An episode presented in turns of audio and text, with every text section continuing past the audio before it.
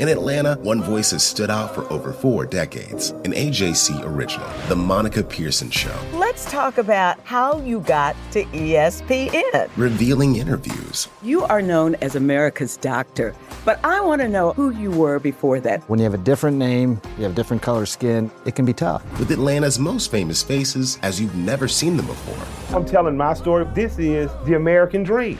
The Monica Pearson Show streaming now on AJC.com. Donald Trump has been indicted in Atlanta. We have so many court dockets to follow, but we haven't really seen anything yet. The Atlanta Journal Constitution has covered every moment of this historic case. I've been writing about this investigation for two and a half years. Our team is led by reporters Bill Rankin and Tamar Hallerman. Follow our coverage on AJC.com and listen to new in depth episodes of the award winning podcast, Breakdown The Trump Indictment, only from the Atlanta Journal Constitution. Is the Georgia race for governor tightening? Welcome to Politically Georgia from the Atlanta Journal Constitution, the podcast we want you to depend on for the most on the ground coverage of the 2022 election. I'm your host, Greg Bluestein, along with your other host, Patricia Murphy, and we are two of the political insiders here at the AJC. If you're just listening to us for the first time, please follow us on Apple, Spotify, or wherever you get your podcasts so you never miss an episode of Politically Georgia. Patricia, we are taping this both from our homes. You just got back from a busy day in Athens. I did. I was speaking to Audrey Haynes' applied politics class. So wonderful. You know, House Speaker David Ralston calls it life affirming to speak to that class. And I agree. I mean, they were just so many. They, first of all, they all showed up to class. And that's a lot more than I can say about myself in college. Um, and they were all there and they were paying attention and they had so many great questions. And she does this terrific class where people who are just involved in politics at every point in the ecosystem of the game come in and speak to her class. I think it's a, it's such a smart class to put together and I mean, the students she gets in there are terrific. So I had a wonderful, wonderful time in Athens. I literally just left her class, got some gas, did carpool pickup, and just like skidded into my house. And I was like, and here I am doing the podcast. I love that class as well. And it was really neat because when Speaker Ralston, uh, we talked about it in the last podcast, but when Speaker Ralston outlined his 2023 vision, he said he used Audrey Haynes' applied politics class as his inspiration. That was the Amazing. reason why he said he doesn't want to delve deeper into social, cultural wars and issues like that because that class they didn't they weren't asking about guns or abortion or whatnot. They were asking about you know what's next, you know the future of Georgia. Well, I got back from an event with Stacey Abrams, with Governor Kemp from an ADL, Anti Defamation League luncheon. And now I'm at my house's playroom overlooking a field full of pink flamingos in my front lawn, which is a testament to my terrible fantasy football play in last week's game. The lowest score gets the, the pink flamingos. And more often than not, the pink flamingos grace my front yard. So, Patricia, or any of our listeners, if you have any good fantasy football tips, I certainly need them. I, am not. I'm not even. I'm never. I'm not even so. I'm not dumb enough to play fantasy football. I would lose so much money. Patricia, I'm in so many fantasy football leagues, and a few of them are are kind of you know a decent amount of money, and I I've won. I've won a few times, so dumb luck. But uh, n- nowadays, I'm losing more than I'm winning, and it's harder and harder to pay attention to it. But it's still a point of pride. I gotta gotta compete. Well, coming up later, we're going to talk about how Governor Kemp is avoiding getting into a debate over a national abortion ban. But first, we have some new polls out showing the race for governor could be getting a little bit closer. We have Echelon Insights poll showing Kemp deadlock with Stacey Abrams, and we also have a Quinnipiac University poll that also shows a very tight race. We should note, too, we have an Insider Advantage poll that does not show a tight race. It shows Kemp up by eight points. Um, so we're seeing a mixed bag. And the AJC UGA poll should be out within a few days. But Patricia, the, you know, all this shows us what we always expected. Stacey Abrams is the underdog. She's coming from behind. She's trailing in the polls. But we always also thought that this race would end up inevitably tightening it still might be a solid lead for Kemp, but a solid lead these days is not eight, ten points. It's three or four points. Yes, we always knew this was going to be close, and that is just because of the nature of Georgia politics right now. It just feels so much like a 50 50 state when you're out there talking to voters, when you're seeing the candidates that they're able to recruit. Um, they're doing a lot of their own internal polling along with the public polling that we and other outfits are doing. And so we expected this to tighten, and we'll have to look and see what other polls, including the AJC poll, which should be should be coming in pretty soon. Um, we'll have to see if this looks like a trend that these polls are all agreeing on that this race is tightening, and if so, uh, what does that mean? And is this you know temporary? Uh, is this going to last through November? Also, that Quinnipiac poll did not have the Walker Warnock race tightening, which is unusual because uh, you tend to see those races sort of rise and fall together in most normal years. But as we know, these are not normal years. And so that Quinnipiac poll had Walker down by six. And that's not going to be great news for the Walker campaign. But I think all of these polls were looking really just for the movement and the trends, not predictions. Okay, I'm going to pronounce it right now Quin- Quinnipiac. So Quinnipiac. or should, Q. Yeah, I'll just say Q. Well, poll. not that Q, but the other Q, the Quinnipiac poll Q. I should know it by now. I should know how to pronounce it by now. But you're right. The Senate races have been really close throughout as well and we're not seeing too much new trends there. But it's led us to believe that, you know, with Governor Kemp outpolling Herschel Walker in many of these polls, that he'll eventually have to, well, A, Walker might be pushing Kemp for some help down the finish line, right? To help him cross the finish line. At a recent campaign stop up in Calhoun, Georgia, Governor Kemp was asked if he plans to campaign with the full ticket, including Herschel Walker. I'll campaign with anybody that's on our ticket. I mean, look, the voters have spoken. I'm proud of the folks on the Republican ticket. We've been with just about all of them now, and we'll continue to do that. Patricia, we've talked so much about how, at least at first, we weren't seeing um, Stacey Abrams and Raphael Warnock together at the same campaign rally. Eventually, they did do that. They kind of checked that box. Um, what we still haven't seen is Herschel Walker and Brian Kemp We've seen them at the same events, taking pictures behind stage, but we haven't seen them at a rally together. And as November nears, Herschel Walker might need Brian Kemp. Brian Kemp, in all these polls, is the most popular Republican in Georgia. Herschel Walker might need him to help get him across that 50% mark if it comes to that. Yeah, I thought his answer was so interesting. I feel like the word anyone is a very loaded word in politics when he when you said would you would you campaign with Herschel Walker? I'll campaign with anyone. You know, uh, that is always a sign of I am trying not to get nailed down on this position right here. And so he certainly didn't preclude campaigning with Herschel Walker. It would be highly unusual if we get to actual election day and they have not appeared together and campaigned together. It would not be unprecedented. It'd be very unusual. But that was not a direct commitment, and it was not a. Um, it was not praising Herschel Walker directly. And I think that is what jumped out to me in that answer. Yeah, Patricia, that's the sort of the same answer that Governor Kemp gets when he's asked about campaigning with Donald Trump. you know, and yes. Donald Trump, who made Kemp his top target or one of his top targets doing the primary when he backed Senator, former Senator David Perdue, who lost and only got about 20% of the vote. So Governor Kemp is trying to play. Look, he at this point he's trying not to get himself in any trouble, right? Here's what he said when he was asked if he was concerned about Burt Jones, who is the Republican nominee for lieutenant governor, but also is one of the fake electors that is under scrutiny for his role in Donald Trump's plot to overturn the election. Look, he's he's the nominee uh, of our party, and I'm going to support the ticket. I'm going to campaign with him. Uh, you would have to ask him about individual positions he's taken. I mean, not all Republicans agree on all the policy issues. We see that every single day. Uh, but I, I don't want to be speaking for other people. I, I control what I can control. I think the voters of this state know where I stand. Look, even if people don't like positions I've taken, you know, there are things that I promised people I would do, so they can at least appreciate that I've done what I said I would. Are you trying to reach out?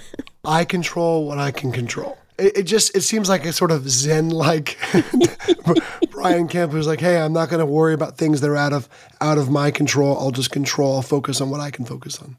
Yeah, that is well that we know that that is the only thing that kept him sane during the Donald Trump um, calamity, is all you can really call it, for a sitting governor to start to get incoming from the now he's the former president, but for for Brian Kemp to become the target of the rage of Donald Trump, we heard from him again and again. Look, all I can control is what I can control, and that was what he said in the aftermath after the elections, as Donald Trump was trying to overturn the elections, as Donald Trump was targeting him on social media, and uh, really, really getting every other Republican in the state to um, to start to distance themselves from Kemp.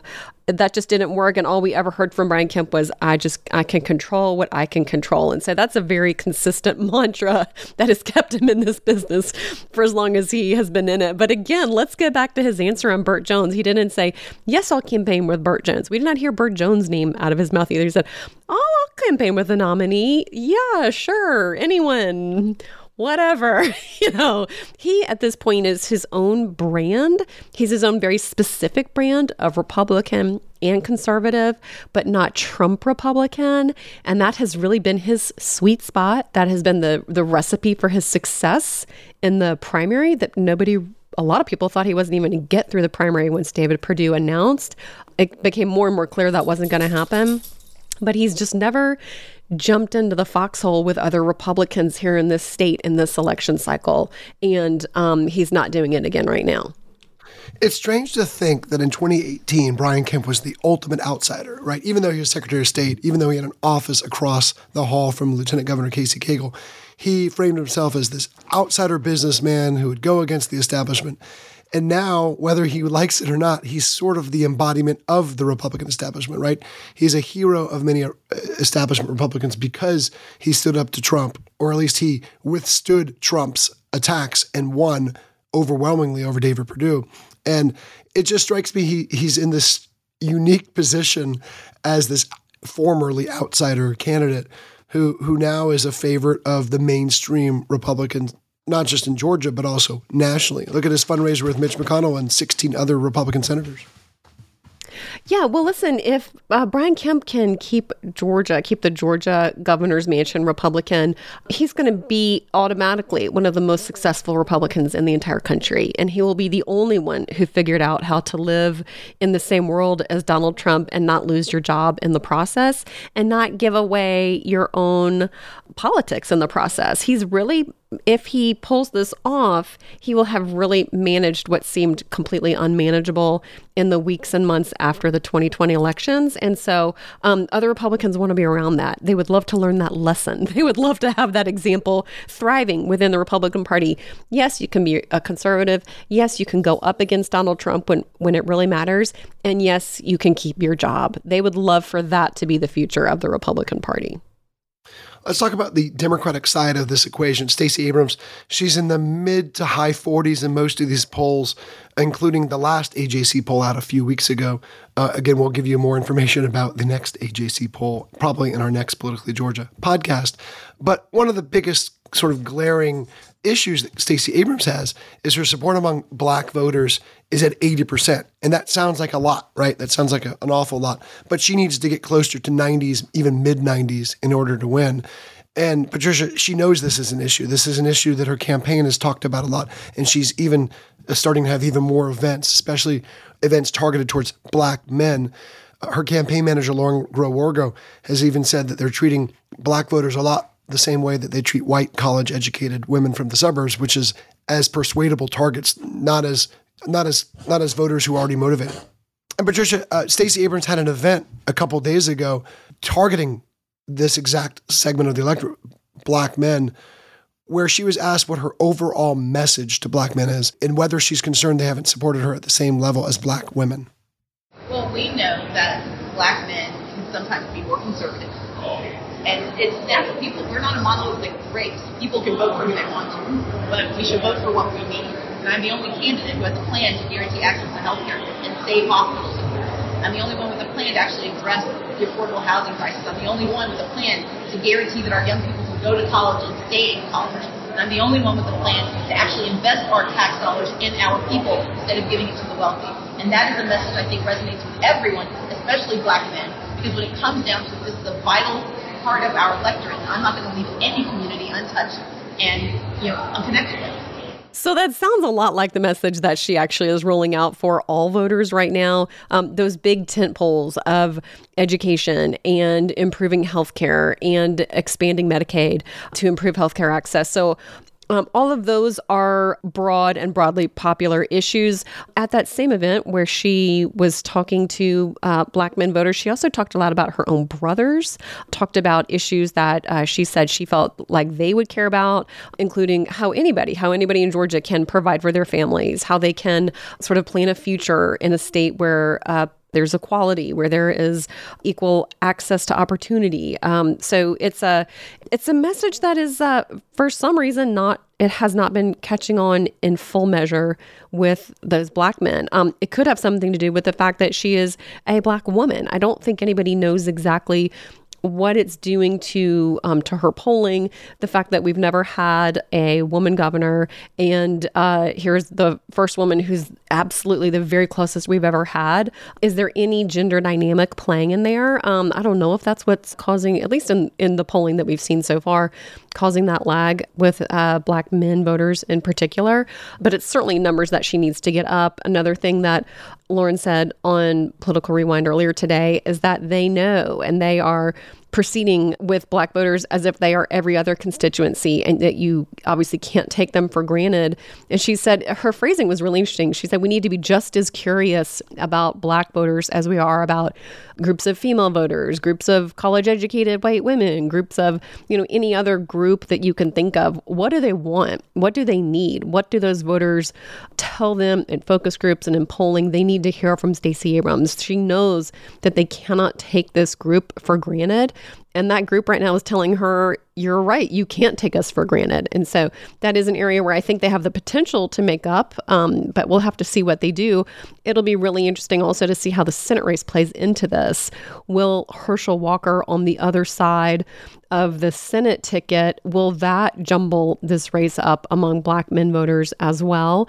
He, Herschel Walker, has done a number of events targeting black voters. Um, of course, as has uh, Raphael Warnock, but we're seeing the Republicans really make a specific, direct play for black voters in a way that I haven't seen them do as much in the past. And they're certainly focused on doing that this year. Yeah. In the poll so far, it shows Brian Kemp and Herschel Walker 10, 15 points among black voters. And again, doesn't seem much to write home about, but let's put it this way when, when Nathan Deal was running for reelection in 2014, he was trying to get to just 10% and basically got around there um, according to exit polls, and basically threw a ticker tape parade. I mean, that was a huge accomplishment for a Republican statewide candidate. Johnny Isakson managed to get double digits among black voters a couple years later. It's it's a coup for Democrat for Republicans to get double digits with African American voters. Um, so, Greg, also, we, we can't get quite into the deep, deep crosstabs of that Quinnipiac poll, but in that Quinnipiac poll where Abrams and Kemp are essentially tied, Abrams is winning black voters by 91%. And so that is the exact range where she needs to be um, to be up there and to have a fighting chance against beating him. And in that poll, she does. And that really explains the difference between polls where she's trailing and polls where she's not. That's exactly right, Patricia. And, and that's why Democrats still have some optimism, despite, or a lot of optimism, despite all these polls that showed Abrams trailing by bigger margins because once she starts closing that gap, which Abrams and other Democrats believe she can, the race gets a lot tighter. This is Politically Georgia from the Atlanta Journal Constitution. Hip hop is a product of black people. It's a product of black song and celebration. The Atlanta Journal Constitution presents Hip hop's most pulled elements are pulled from the South. A Southern hip hop story. We always go back to that moment of the Source Awards. Everybody wants your rhythm, but they don't want your blues. The biggest names in hip hop. Atlanta is still the mecca for hip hop. 50 years. No one can deny one film. The power of the South now. The South got something to say. Streaming now at ajc.com slash hip hop. Our journalists at the Atlanta Journal Constitution are working around the clock to keep you updated on all the developments surrounding the Trump indictment. Now, the AJC is putting all of our coverage in one place with our new Trump 19 newsletter. Every Wednesday, you'll have our latest coverage and analysis on this historic case in your inbox. So sign up for free today at ajc.com slash indictment newsletter. That's all one word. ajc.com slash indictment newsletter. And we're back to Politically Georgia from the Atlanta Journal Constitution. I'm your host, Greg Bluestein, along with your other host, Patricia Murphy. And we are two of the political insiders at the AJC, and we're also two of the Morning Jolt newsletter curators, authors. We believe the Morning Jolt sets the stakes and the agenda in Georgia politics, and you can get it in your inbox every morning if you're a subscriber to the AJC. For a limited time, you can get six months of unlimited digital access to the AJC for just 99 cents. You really have no excuse. Politics, investigations, breaking news, sports, dining, all of our newsletters, including the Jolt, less than a dollar. It's our best offer for the best journalism in Atlanta. Go to subscribe.ajc.com slash podcast to get unlimited digital access for the next six months for just 99 cents. That's subscribe.ajc.com slash podcast so you always know what's really going on. We've had a very busy jolt full of breaking news. We'll have some more breaking news in Friday's jolt about a rift up in the exurbs. And we've also explored the Republican divisions over Senator Lindsey Graham's proposal for a ban on most abortions at the 15 week mark. And Patricia, this has caused a unique divide in Georgia because perhaps surprisingly, perhaps not so surprisingly, Herschel Walker didn't just endorse it, he kind of embraced the idea by saying, I am a proud pro life Christian and I will always stand up for our unborn children. I believe this issue should be decided at the state level, but I would support this policy. So, right there, you have him endorsing a federal restriction on abortions uh, in a way that many Republicans have tried to distance themselves from this idea. Even Senator Mitch McConnell, the GOP leader, said basically, uh, this this is not a priority. Um, you've had many other Republicans in battleground states try to duck the question or change the subject or not outright endorse this idea. But meanwhile, Herschel Walker, who, by the way, before he entered the race, made it very clear that he supports a total ban on abortion he is saying that yes, he would support this federal restriction. Yes. Well, the problem with what Lindsey Graham has done is that it just is so counter to what Republicans said in the days, weeks, and months since the Supreme Court overturned Roe v. Wade. And in order to allow for different Republicans in different districts and different states to have a message that works for where they are and where they're elected, they the immediate response was this has merely been sent to the state level. This is not a federal abortion ban. Abortion is still legal. It really is going to depend on where you are, but the appropriate place for these decisions is at the state level and then communities can make these decisions for themselves and that is exactly where it belongs in their retelling. Lindsey Graham federal law nationwide 15 week abortion ban. Not only is that just completely counter to what Republicans were trying to say and trying to give voters and other Republicans leeway and some breathing room, so it's not Republicans all endorsing a federal abortion ban, it is also not as strong as some red states and it's not at, meaning it's not as restrictive as some red states have made it and it's more restrictive than some other states have made it and so it is a, a uniquely bad policy idea on just about every level, especially if you're a Republican. Um, so here in the here in the state of Georgia, that would loosen the restrictions that Republicans have themselves just put into place. Although even those restrictions are not as as I don't know we say far to the right or as uh, black and white. Um, Herschel Walker and his position has been very very clear. He's against all abortions including in cases of rape and incest at any point in pregnancy. That it doesn't get more kind of black and white than that, just a complete ban on abortion. So even him voting to support Lindsey Graham's bill would both put it at the federal level and also put it at restrictions much looser than what he himself has been advocating for. So it's uh, I I don't know where Lindsey Graham is going with that. well, it's music to Democrats' ears because, as we've said so many times, Democrats would love to keep more attention focused on Republican anti abortion policies because polls show, including the AJC's most recent poll, that a majority of voters oppose the overturning of Roe v. Wade and a majority of voters in Georgia oppose Georgia's anti abortion restrictions. And so by framing more attention on this issue, Democrats hope that it'll help them gain support. Republicans mostly want to keep the focus on public safety and the economy. But when Lindsey Graham's proposal comes out there, it forces a lot more attention back towards that issue. I asked Governor Kemp about Herschel Walker's stance up in Calhoun, Georgia, earlier this week and asked him would it make sense to have a federal abortion restriction. Here's what he said. Well, I, I haven't been concerned about what's going on in Washington, D.C. You know, I've been focused on helping our folks fight through 40 year high inflation, new taxes, disaster at the gas pump, disaster at the border, and that's what I'm going to stay focused on. So that, friends, is a dodge. So I asked Wow. him again, and here's what he said.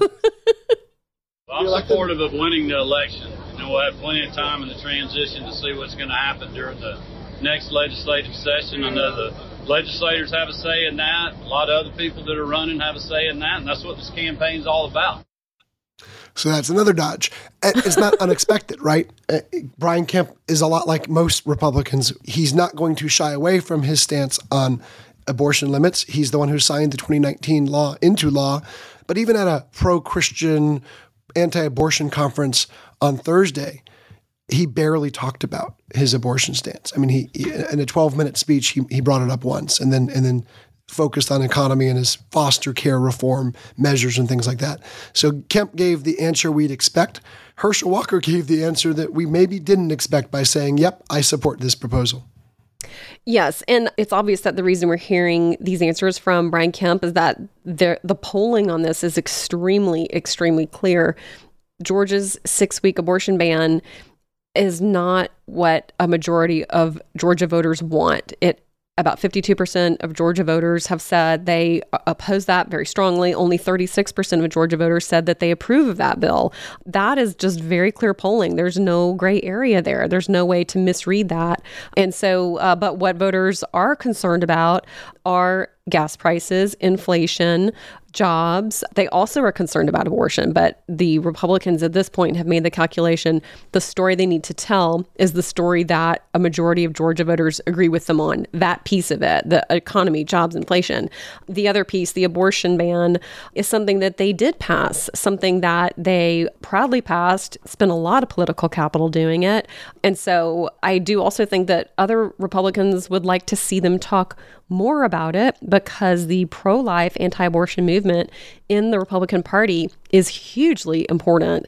And they get the lion's share of the credit for Republicans being so dominant in this state. It really was the abortion issue that galvanized Republican voters to turn out in huge numbers in the past. And so this is, uh, it's a real tough political spot for Republicans. The the movement inside of their party is very clear, but whether or not this wins or loses elections is unclear right now because it's the first time in 50 years that voters go to the poll, in particular women go to the polls in November, and the abortion issue is a live issue. It is um, it is unsettled, it's volatile, it's emotional, and um, this is the first time that that issue is on the ballot for everybody on that ballot: U.S. Senate, governor, state Senate, state House attorney general, they all have some piece of the abortion policy that comes into their offices. And so nobody knows how much of an issue abortion is going to be, but it will be an issue. There's just no way that it can't be. And women in Georgia often already outvote. Uh, they form about 55% of the electorate in Georgia that actually votes of the voting electorate. And we don't know if that will change, you know, if they'll be 56, 57%. What that means is with a big gender gap that supports, that shows that women are overwhelmingly voting Democratic, uh, that could help the statewide Democratic candidates even more. So we, we will soon find out. But Patricia, we also had one more bit of Kemp related news. He announced on Thursday basically a rescue plan for Grady Memorial Hospital. Um, not that Grady Memorial nece- necessarily needed imminent rescue, but now that we have Atlanta Medical Center's planned closure November 1st, it's a century old hospital that we've talked a lot about on the podcast before. It's also the only other level one trauma center in metro Atlanta. That means more pressure on Grady, more pressure on Emory, more pressure on Piedmont, on Northside, all the metro Atlanta area hospitals uh, that would get the extra traffic. And rather than kind of spread the money out to several different hospitals, the governor and his allies decided in his administration decided to focus on Grady. 130 million dollars going to Grady to add about 200 beds. There's also the prospect of private donations. We've heard tens of millions of dollars, up upwards to 50 million dollars, that will still has yet to be announced, but is in the works. So, Patricia, this is something that has also become a campaign issue. As Stacey Abrams says, "Hey, this is just a stopgap answer." Medicaid expansion is the only long term plan to help save these hospitals. Governor Kemp can point back and say, this is not just a band aid, this is a long term plan. And he also adds that Wellstar, which owns Atlanta Medical Center, said that expanding Medicaid alone would not have prevented that hospital's closure. Yes, well, I think that um, Governor Kemp needed to do this, and not just for a politics reason, and not even primarily for a political reason. I mean, this is a very, very serious situation there in Midtown Atlanta, and 200 beds at Grady will be a huge improvement, but it won't be enough. It's not enough to. It's not going to double the size of Grady's trauma capabilities. And it also is not going to answer the needs of the other hospitals in the area, including Emory Midtown and Piedmont, that are certainly going to get the overflow of some of that. And also, it really doesn't answer the question of what about the people who are still in that community who don't know where to go, like other than calling an ambulance who is going to help them sort of find new doctors? Who's going to help them get to these hospitals that are further away from where they live? Um, they go to that hospital because it's close to them. It's just a real crisis situation. Now, Wellstar is a uh, very wealthy nonprofit. company. Um, and they were going to do what they were going to do. I don't think that Governor Kemp gets the lion's share of the blame for Wellstar's choice, but the Abrams campaign is making the argument had you expanded Medicaid, as you said earlier, um, Greg, had you expanded Medicaid, this wouldn't have happened. Now, would it have happened anyway? That's still possible. That is a really big, really old building that they're in. I mean, it must cost an arm and a leg just to keep the lights on in that place. It's hard to say if Medicaid would have kept it open, but it would have made it a lot easier and it would have made it much easier for the rural hospitals in the state that have closed. And they have said that a big reason that they weren't able to pay their bills was because there's not full Medicaid expansion in this state. Um, providing healthcare is getting more and more expensive, and the financial rewards for that, particularly as uh, more people are falling into this gap where they can't afford the Obamacare premiums, but they also are not living at a poverty level to be covered by Medicaid, that is an expanding population. And that's more and more people not able to pay their bills when they go into the hospital or have a medical expense. One other interesting thing to note from that event was DeKalb CEO Mike Thurmond, Fulton County Commission Chairman Rob Pitts were both there, both Democrats, both standing alongside Governor Kemp. Michael Thurmond was somewhat guarded in his uh, remarks. He said the new cash is a reprieve, not a bailout. So he said this is not some sort of rescue, it's more temporary. He also said that lawmakers, he was he didn't necessarily Republicans. He said this healthcare is an apolitical issue, but he said lawmakers should also start looking at the root causes of a lot of these traumas. It was a clear indication he was talking about gun violence in a sense.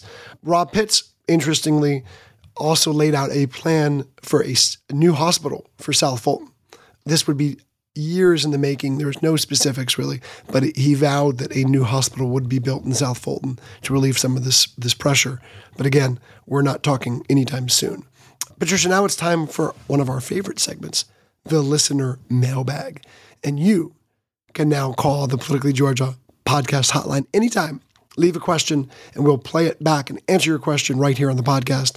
The number is 770 810 5297. 770-810-5297. And on our screen, Cheney B, our our mailbag coordinator slash producer, he just popped online to show his smiling face because this is his life's mission. You rang? you rang. This is his 24-7 obsession. I have been up all week waiting for this moment. In And fact, I have uh, some some uh, listener mailbag music for you.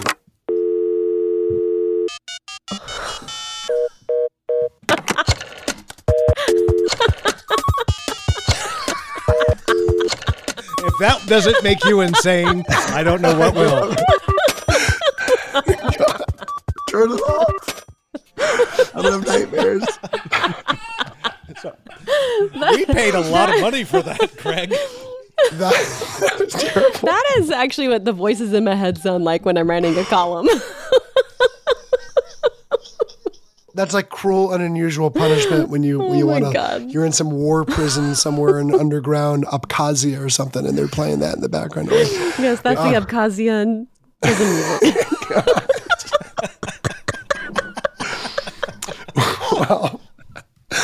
By the way, on my screen, Shani B, you're frozen with this crazy grin. I don't know if he's frozen on your screen, Patricia, but he's just looking like this. He's just like he's up on the top of the screen, and he's Shani B's face is literally frozen, so uh, he's not moving. and he's wearing a T-shirt, and all we can see is it says Is you "You, can't." can't." you can't. this is your moment, Shani B, and, and your, My your shirt moment of the week. "You can't scare me. I have two sisters." Oh, good one. Good one. It came in the mail the other day from my sister Angela, so a little shout Oh, out. that's sweet. Nice. Well, Shani B, what have you and your interns tirelessly worked to field for us this week? Well, in between putting that beautiful music bed together, we took a phone call from Mike in Atlanta. Here's Mike. Wanted to hear more about some of the other statewide races, specifically uh, Secretary of State and Attorney General. Have not heard much from Bee Nguyen. Uh, big fan of hers. Also, uh, want to hear more about Attorney General, where they stand, what's going on, what the issues are. I love this question. I love this question so much. Thank you so much for calling in with that because 2022 is one of these years where the governor's race and the Senate race may not even be the most interesting races because we have so many statewide contests that are equally interesting and are equally knee deep in sort of suspense and controversy and very able candidates. We've got some real superstar candidates on both sides of the aisle coming out for these races. So the Attorney General's race is sitting Attorney General Chris Carr and State Senator Jen Jordan, the Democrat who uh, stepped forward to run for Attorney General. And Jen Jordan has been a real rising star, I would say, for Democrats since she got into the state Senate. And uh, she has really made the abortion issue even before the Roe v. Wade decision came down and overturned Roe v. Wade, even before that, abortion was really one of her most animating issues. And uh, Jen Jordan really sort of rose to national prominence when she spoke out against the six week abortion ban. She has said now, as a candidate, she would not defend that law in court. She, uh, like Chris Carr, is a graduate of the University of Georgia Law School. There are a whole lot of leaders in this state who knew each other, all knew each other, and went to school together at UGA Law School. There are two of them. Um, Chris Carr is, I would say, quite conservative, but he was also on Donald Trump's short list of people to be mad about because Chris Carr did not go along with Donald Trump's efforts uh, to overturn the election as well. And so we have these two really fascinating, dynamic candidates. And Greg, weigh in on this race. Yeah, I'll talk about the Secretary of State's race because that one might be the most remarkable, eh, one of the more remarkable in the country. Uh, because if you would ask, I think either one of us, if Brad Raffensperger would even be in the conversation now, uh, at least last year, I'd have told you no way. I mean, shortly after the November 2020 election, we had a number of high profile Republicans, including the two then incumbent Republican senators, Kelly Loeffler and David Perdue, call for Raffensperger to step down. He was scapegoated by Trump and his supporters as one of the reasons why Donald Trump lost the 2020 election here in Georgia. And of course, many Democrats also weren't fans of his. Well, he has completely, you know, kind of reversed his image uh, in many senses. He, he, he still has significant Republican support, but he's also attracted thousands of Democratic crossover voters uh, because of his very infamous and famous call with Donald Trump, where he stood up to Donald Trump's attempts to find enough votes to overturn the election. And our latest AJC poll shows Brad Raffensperger up over Bee Nguyen by 17 points. But what's really interesting in this race right now, Mike, is that Brad Raffensperger hasn't been raising that much money. He hasn't been spending that much money. He, he feels pretty comfortable. Bee Nguyen, though, is launching very aggressive ad campaigns, essentially saying what she's been saying on the campaign trail, which is Brad is not your friend. That's her message to Democrats It's that hey, he might be this guy who you know you're upholding as this as this hero, someone who stood up against Trump, but he's still a Republican who's embraced very conservative policies and who supported SB 202, which is the election rewrite that includes new obstacles for voters at the ballot box. So we'll be watching that race. We're also polling that race. So I can't wait to see uh, what the latest poll is, if, if things have changed for Bee Nguyen, because again, she was down by 17 points in a really rough, rough spot, but that was before she really stepped up her campaign. Okay, we also have another question, Shane. We do. This call comes. Still Am I still frozen. You still look, you still look crazy when you come up. the crazy dentist patient. I can't help it. That's how God made me. Our next caller comes all the way from Broomfield, Colorado. Ooh. Let's hear from Kevin. Uh, hello. I just watched an interview with Stacey Abrams on MSNBC, and I guess because I have a subscription, been following you guys, I was really surprised she did not tie in Medicaid expansion and um, the loss of Atlanta Medical Center. Um, you know, I've read the stuff about how Grady is going to be supported after this, but I mean, huge population that was served by this hospital, and I just, it feels like a missed moment, and I just wondered what you guys had to say about that. Kevin, that's really interesting because I'm interested in how the Atlanta media and the Georgia media has been covering this hospital closure. Because to the AJC, this has been one of the biggest stories, not just of, of the week or the month, but really of the year. And I think when we look back in December, it will probably be one of our top stories beyond the election, our top stories, because it impacts so many people in ways that we can't even calculate right now. You know, you get in a car wreck, God forbid, in downtown Atlanta, and you have one less option of where you'll be treated. And that's just for your average Georgian. But for the people who relied on Atlanta Medical Center, it's a place of refuge, it's a place to go when they were sick or injured. It's no longer going to be there for them after November. And it's going to tremendously increase the strain on Grady and other hospitals in metro Atlanta. But as a campaign issue, nationally, it might not work for her. I mean, I've, I've noticed there's been some sustained coverage from the Atlanta media. And certainly at this press conference on Thursday that Governor Kemp held about Grady, there was a lot more cameras than I usually see at any other events. But we'll see how much of an issue this will continue to be going on towards November. Certainly, it helps Stacey Abrams highlight a point that she made not just in this campaign, but throughout her 2018 campaign too, which is the state needs to expand Medicaid. It's something that Governor Kemp has opposed because he believes it's too costly and too inflexible in the long run and supports a, a, more limited Medicaid expansion with requirements tied to work or academic eligibility. But for Stacey Abrams, this goes back to the heart of her message. I just think for a national audience, though, talking about AM, AMC, a hospital that many in Atlanta don't even aren't too familiar with, might be too much of a uh, explanation. Yeah, and I think also when Stacey Abrams goes on MSNBC or Herschel Walker goes on Fox News, um, a lot of those conversations are really meant to drive out of state fundraising because now anybody who sees these candidates on TV, even when they don't live anywhere near Georgia, for example, Colorado, uh, you can just uh, go online and give her $10 a month. If she says something that resonates with you in Colorado or California or Maine, that is what's going to drive those out of state donations. And she is raking in out of state donations because she has such a high national profile. And so, to a national audience, I hear her talk a great deal about abortion. Abortion is huge for all Democrats around the country. Also, talks a lot about voting rights because she's so associated with that issue. And uh, when Georgia passed SB 202, that was the catalyst to her going up and testifying on Capitol Hill about voting rights. And she is so well known for that issue. I think that those are the issues that she tends to highlight to a national audience because that drives voter engagement and specifically donor engagement, um, which she's going on those national platforms. Well, it's Friday, thank goodness, which means it is time for our Who's Up, Who's Down segment for the week. And let's let's end it. Oh.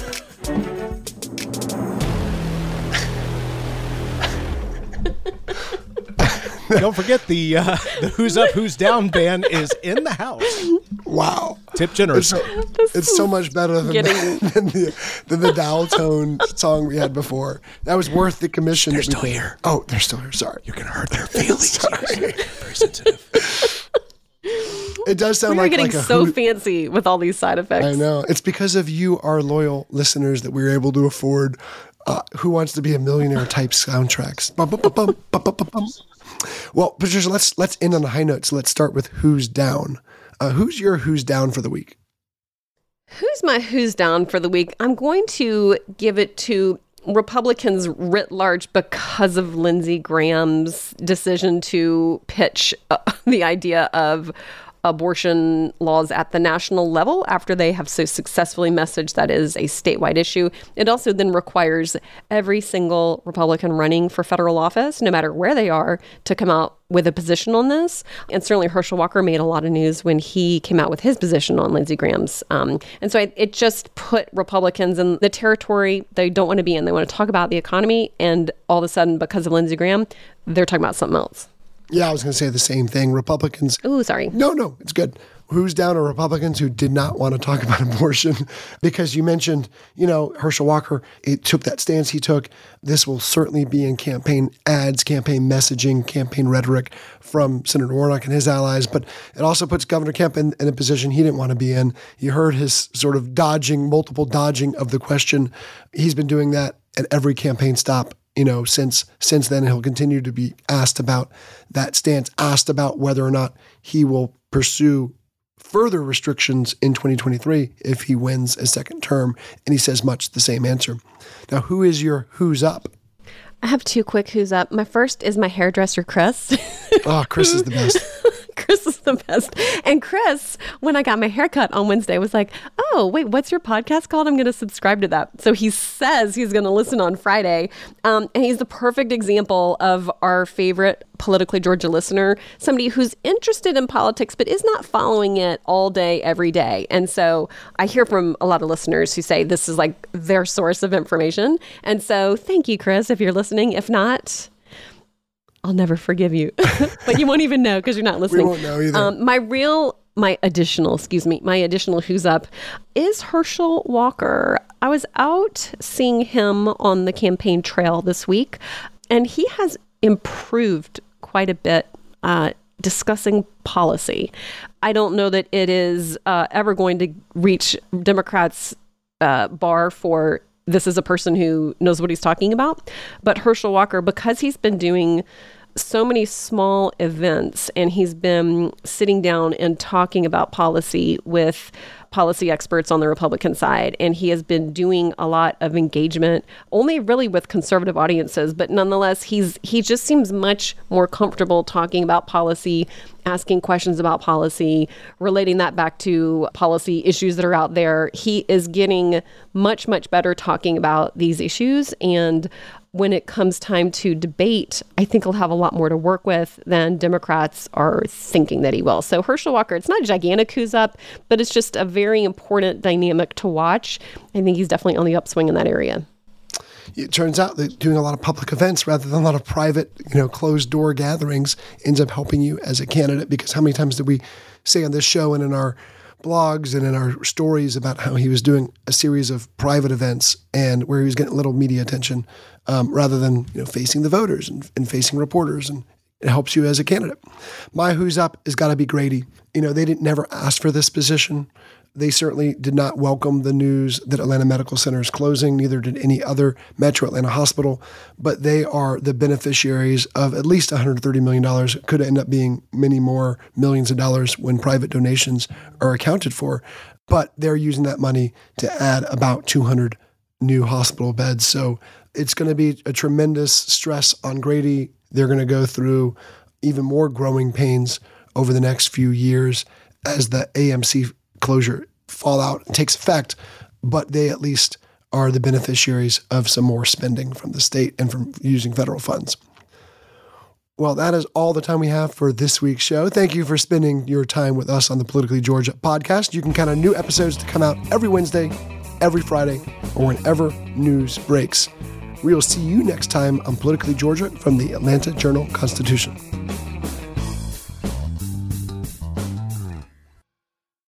I'm Ernie Suggs, race and culture reporter for the Atlanta Journal Constitution. And I'm Nedra Rhone, lifestyle columnist. Atlanta has been known as the Black Mecca for so many years, but that means something different to everybody. It means everything to me. I've been living here for 24 years and I am still amazed at how rich the city's black culture continues to grow. Every day I wake up, I learn something new. Well, you all can learn something new by subscribing to the Atlanta Journal Constitution's new newsletter called Unapologetically ATL. It's all about the people, the events, and the entertainment happening in metro Atlanta that black people might want to know about. Like historically black colleges and universities, Atlanta's thriving art scene, and the city's growing neighborhoods. Wherever you live, we want to hear from you.